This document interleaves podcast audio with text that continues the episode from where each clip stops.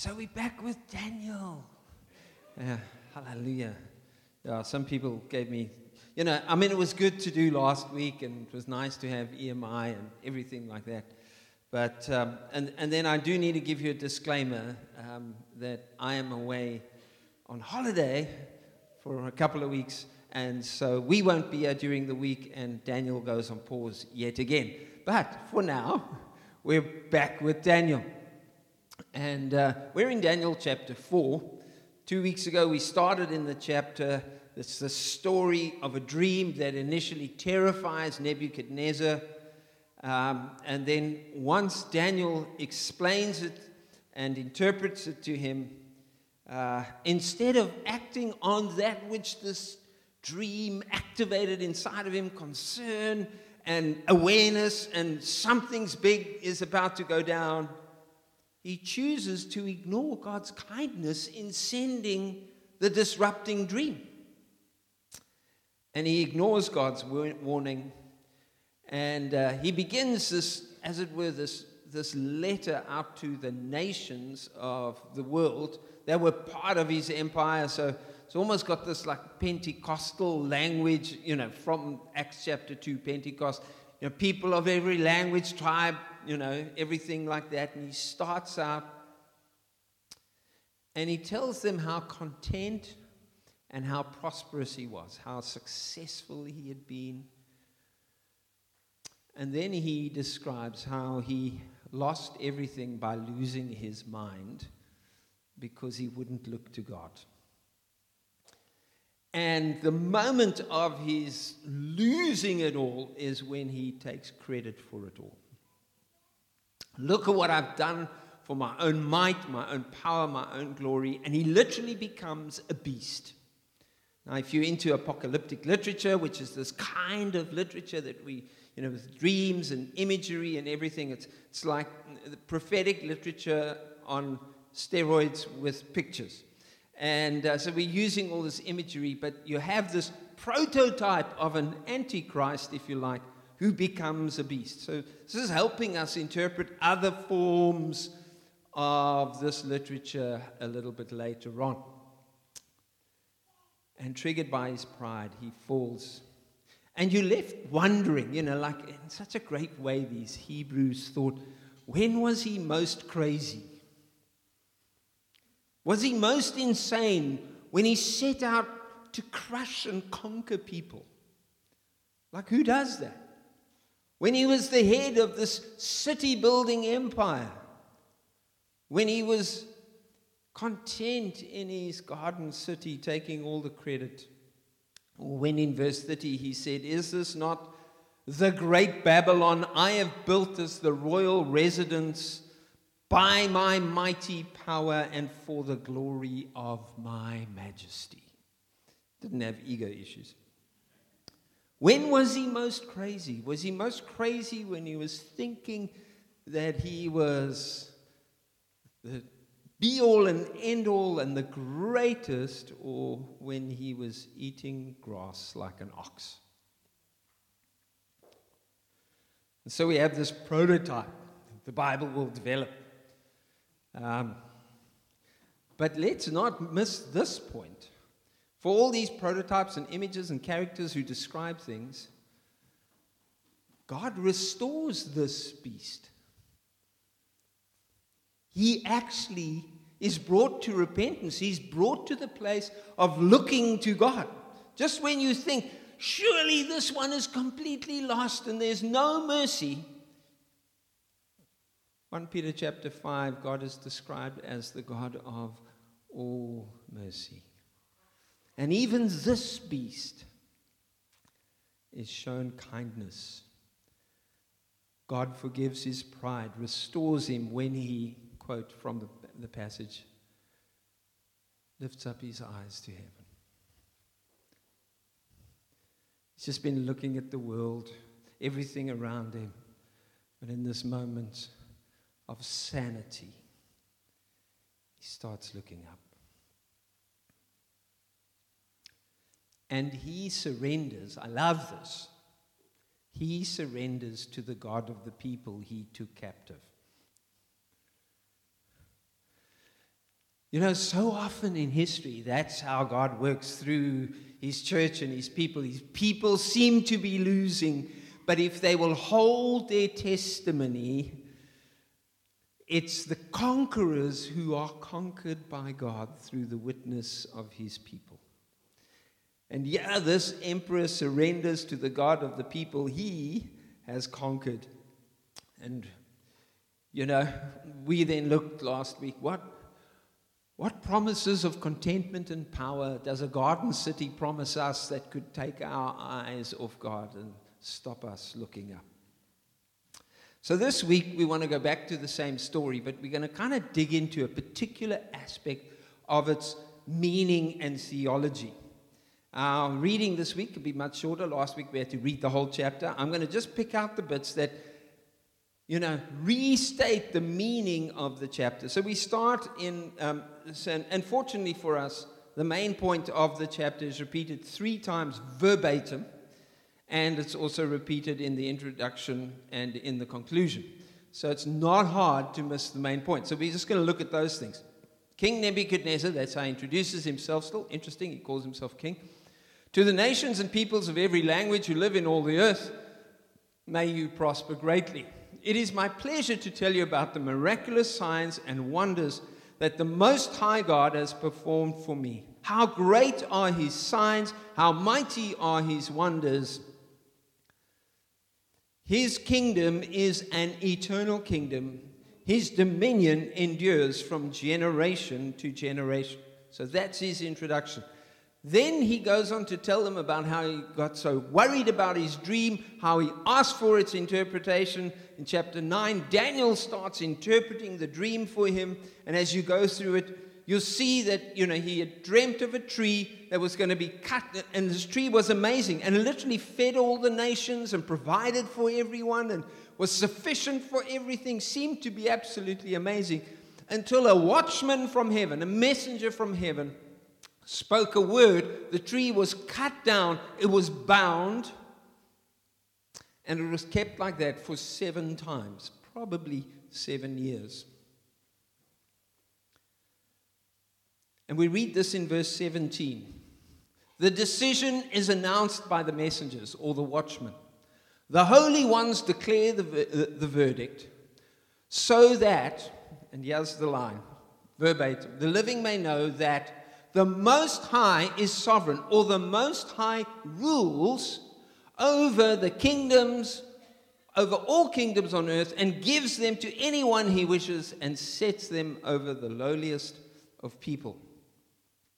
So then he gets, Daniel hears this because this was actually verbatim in the dream. So you're, not going to miss it. Daniel then repeats this in the interpretation. He says, Your Majesty, this is the decree against you. You'll be driven away from people. You will live with the wild animals. You will eat grass like an ox. You'll be drenched with the dew of heaven. Seven times will pass for you until you acknowledge, verbatim, that the Most High is sovereign over all the kingdoms on earth and he gives them to anyone he wishes. And then he explains the command of the stump. And then he says this very importantly, verse 27 Therefore, your majesty, be pleased to accept my counsel. Renounce your sin, repent, do what is right, and your wickedness, renounce your wickedness by being kind to the oppressed it may be that your prosperity will continue. And now we're in the third person, and we learn in verse 28 that it's actually fulfilled. A year later, Nebuchadnezzar is wandering along and he, you know, on, on his garden city walls, and he looks out and he says, Isn't this for the amazing power and glory of my majesty? And instantly he loses it. It's fulfilled. and then at the end of that time, Nebuchadnezzar raised, I, Nebuchadnezzar, raised my eyes towards heaven. My sanity was restored. Then I praised the Most High. I honored and glorified him who lives forever. As our concluding statement, as it were, his benediction. His dominion, or his kingdom, is an eternal dominion. His kingdom endures from generation to generation. So that's, remember, that was right there in the beginning. It's come back at the end. All peoples of the earth are regarded as nothing. He does as he pleases with the powers of heaven and with the peoples of earth. No one can say, no one can hold back his hand or say to him, What have you done? What have I learned? Nebuchadnezzar? Well, he says, I now learn to praise and glorify the King of heaven. He does what is right, and everything he does is right. His ways are just. And if you walk in pride, he can humble you. So this headline is repeated three times. The Most High rules over or is sovereign over all kingdoms on earth, and he gives them to anyone he wishes. Now that raises a whole host of questions when you look at the world today. When you look at good rulers and bad rulers and good governments and bad governments, you look at so many wars breaking out. There's a whole bunch of stuff that you're thinking, really?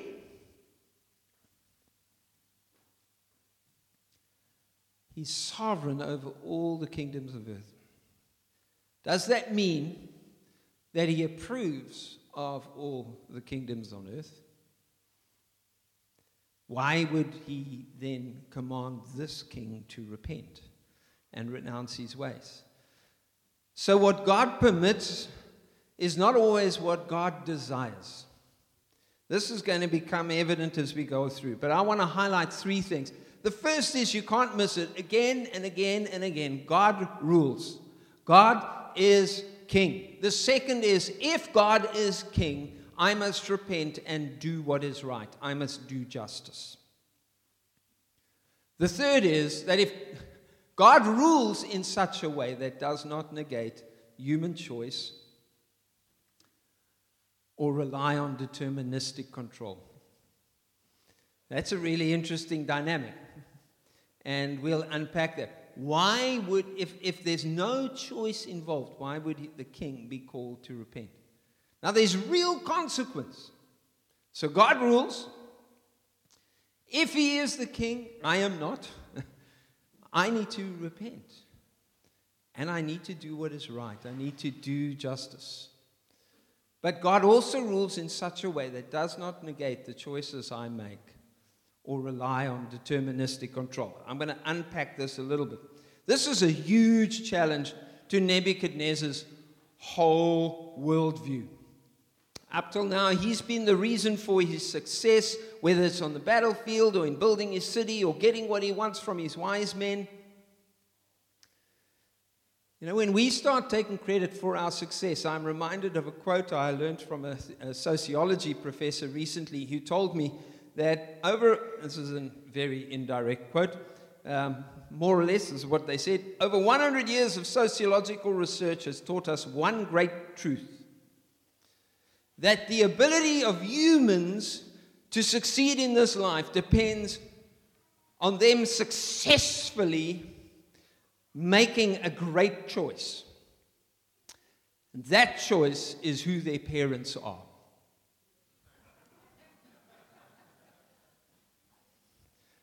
That's what sociology has shown about your likelihood. If you can choose your parents well, you've got a good chance of coming out the other side on top. Okay? That's what genius 100 years worth of secular sociological research. i w- I'm reminded of what Paul says in Acts chapter 17. You see, Nebuchadnezzar starts by calling himself king of his kingdom.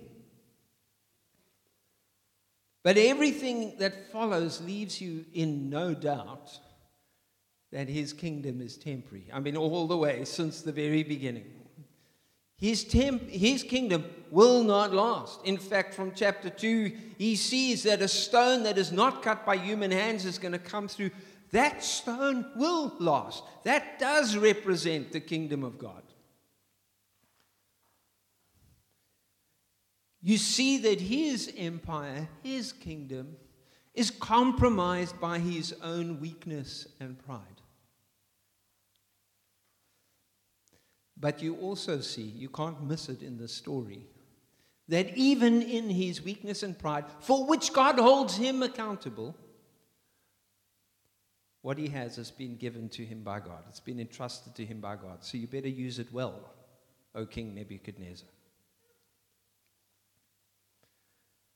There's no one who carries the stewardship of influence, whether it's in a home or in a place of business, in, a, in, a, in an educational environment or in a national government, that God will not hold to account for the dominion He's entrusted to them.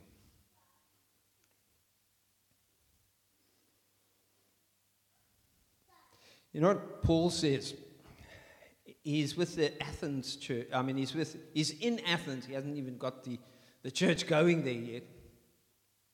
And they've got groups of people who believe that life is completely random, accidental. They've got another group of people who believe that they are deeply, deeply fatalistic. Everything is predetermined. So one is random, the other is completely predetermined, and everything is planned up front. the other is is chaos, it's not random, because the forces of a polytheistic word, many gods are competing for your loyalty. And they even have an altar to the unknown God. So, into this world of predetermined and chaos and randomness, Paul introduces an important idea that there are many things you cannot control and there are some critical things you must. And he says this the God who made the world, in other words, you didn't make him. This is a whole lesson in the story of Daniel. And everything in it is the Lord of heaven and earth. He does not live in temples made by human hands. He's not served by human hands as if he needed anything. Rather, he himself gives life and breath and everything else. David sang, Yours, O Lord, is the greatness and the power and the glory and the majesty and splendor. Everything in heaven and earth are yours. Wealth and honor come from you. Paul says this From one man, God made all the nations, back in Acts 17 26, that they should inhabit the whole earth. And he has marked out their times in history. He's given the boundaries of their lives and their lands. Did you choose your parents? Did you choose your home language? Did you choose whether you would be male and female? All of these things are choices people are trying to take back from God and failing spectacularly. I didn't choose to be white. You didn't choose to be black or colored or Asian or whatever it is. There's so much about our lives we cannot choose. We are not God. But that does not mean that without that choice, our lives are insignificant. Paul says this God did this so that we would seek Him reach out for him, find him.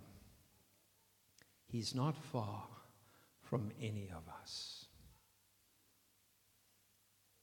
God rules.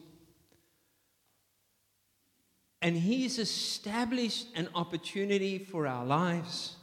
We can fight the evidence of His rule or we can align our lives with it.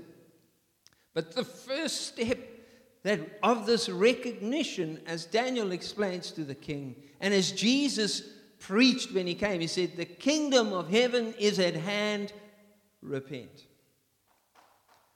When you realize God is king, when you realize you, as, you are not, you've got one course of action. And the, uh, your answer is yes or no.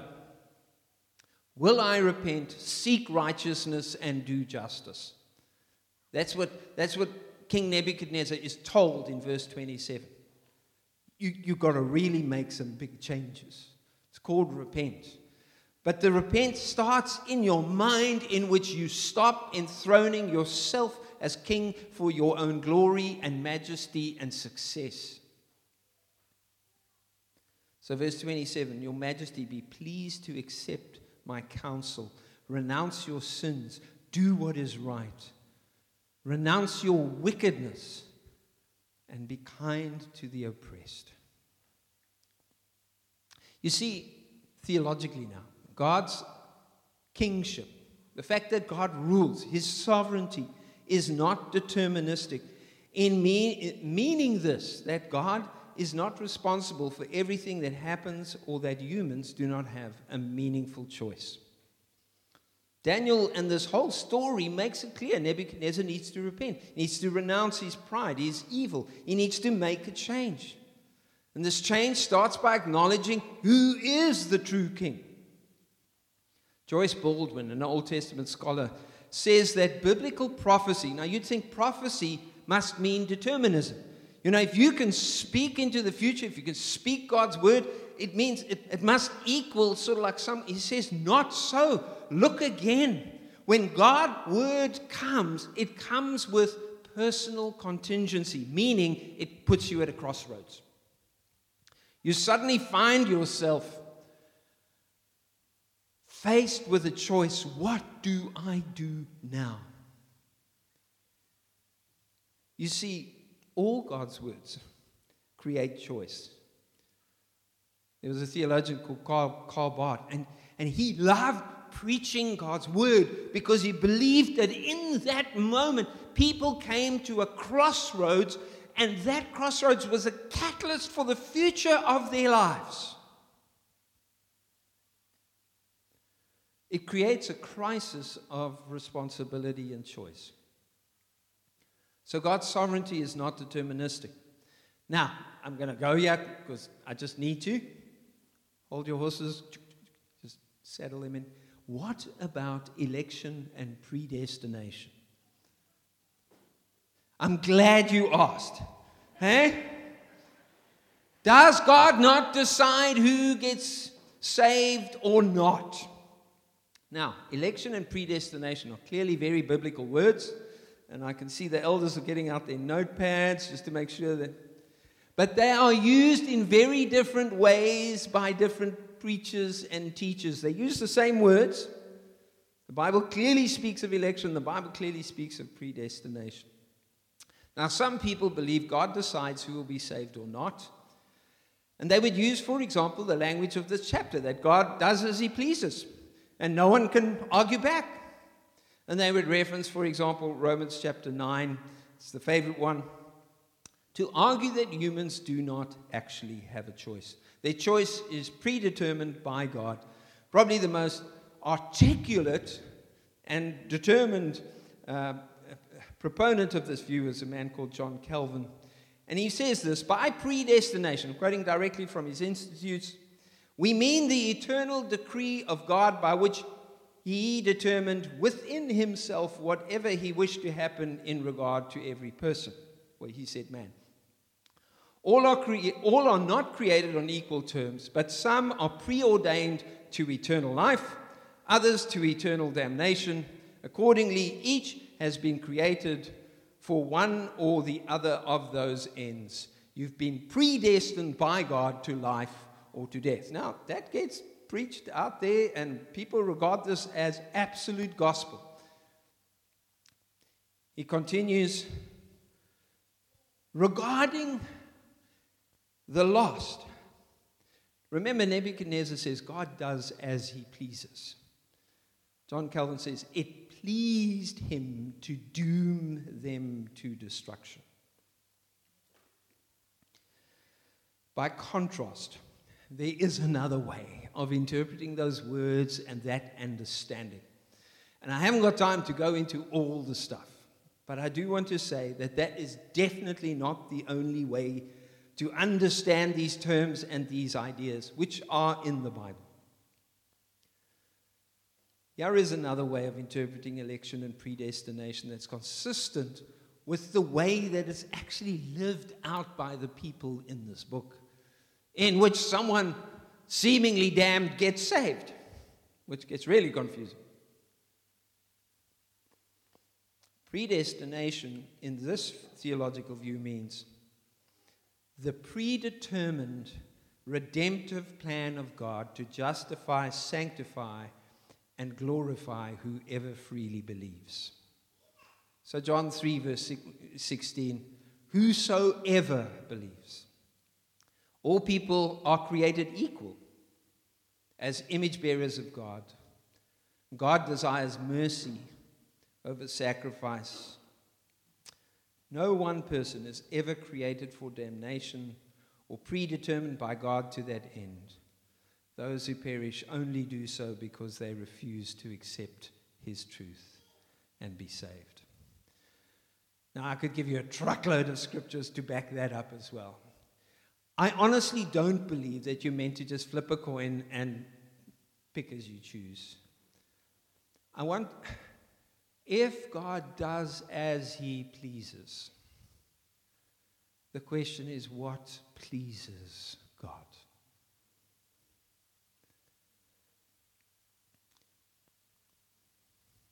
Now, I haven't got time to unpack all these arguments. But we cannot use the undeniably biblical truth that God reigns to argue that God controls choices, argue therefore that God controls our choices. This chapter shows us that God reigns and we must make a choice. So I want to draw this out more practically. There is a real choice. God rules but does not negate our human choice or rely on deterministic control.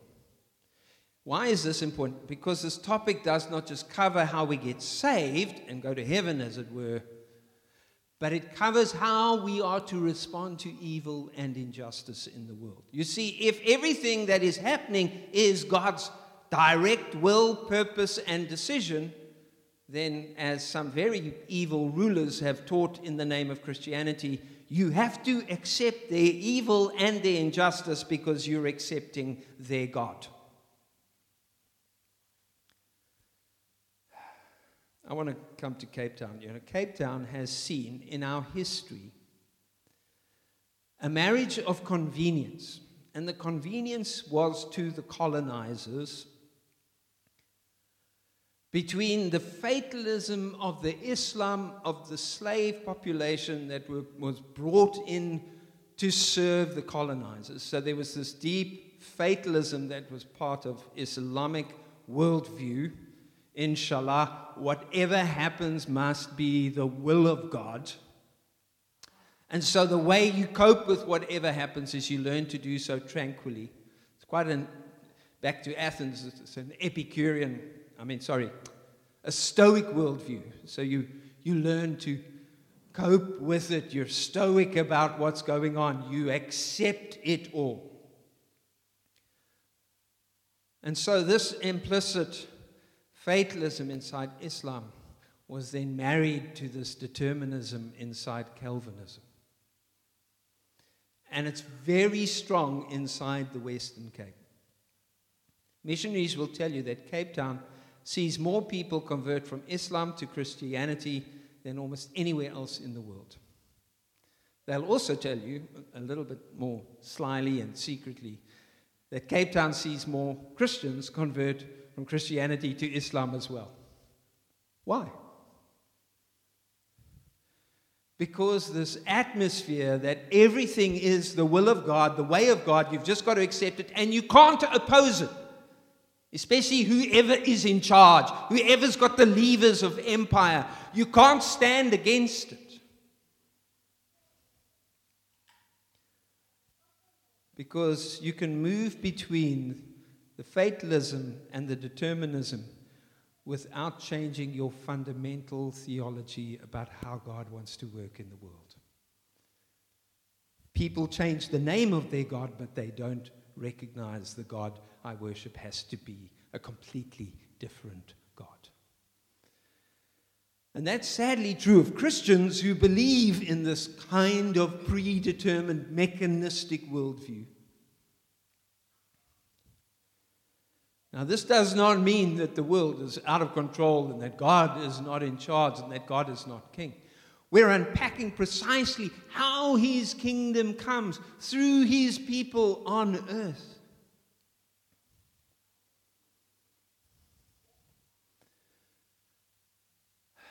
But we are not called to accept evil, oppression, injustice, and suffering as a strange manifestation of the mysterious will of God.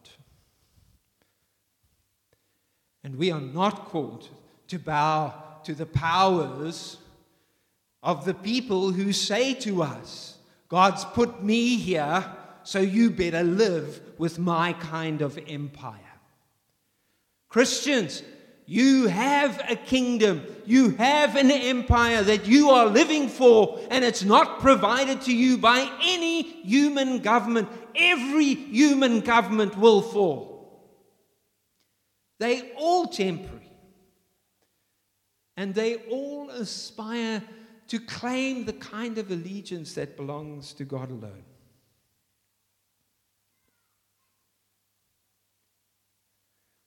You see, we are called to repent and do what is right and be kind to the oppressed precisely because our good God is King.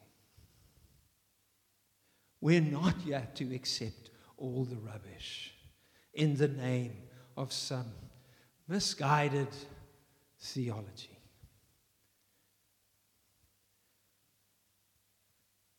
It's interesting how much Daniel cared for, prayed for, and counseled a truly broken man.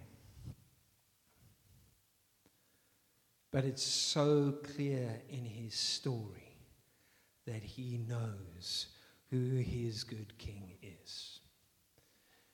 And if we are going to become complicit in the story of entertaining brokenness and injustice and oppression in our world, we are misunderstanding how God's good kingdom comes.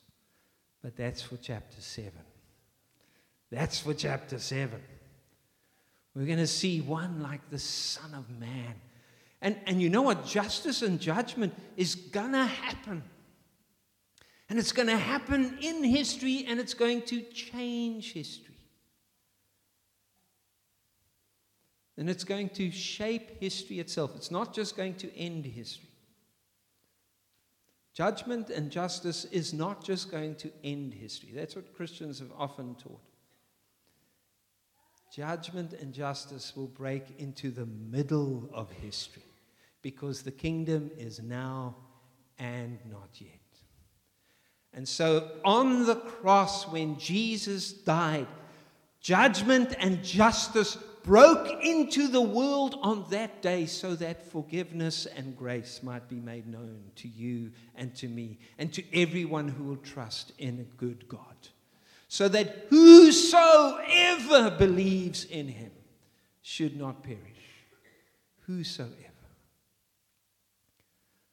And so Jesus said these remarkable words to his church in, uh, through uh, Peter in Matthew chapter 16. I'll give you the keys of the kingdom. This rule and reign of God is meant to be unlocked by the people of God.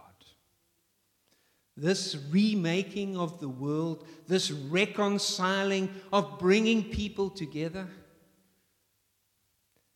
Do you know that you hold the keys? Do you know what they are? Do you know how to use them? This kingdom, Jesus says, will save the world. Let's pray together.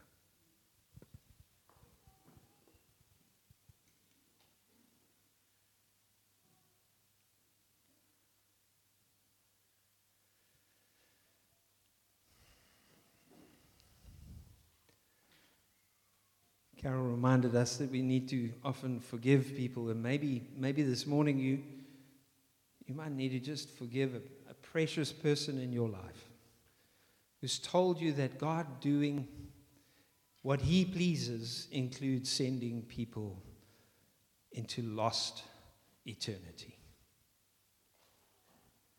For giving you a picture of a God who does not say whosoever believes.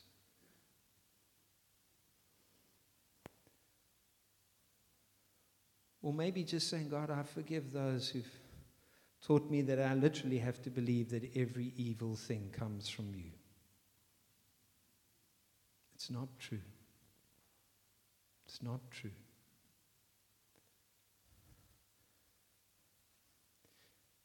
Evil doesn't need the help of God. And God does not need the help of evil to accomplish his purposes. It's not true. I forgive them in Jesus' name.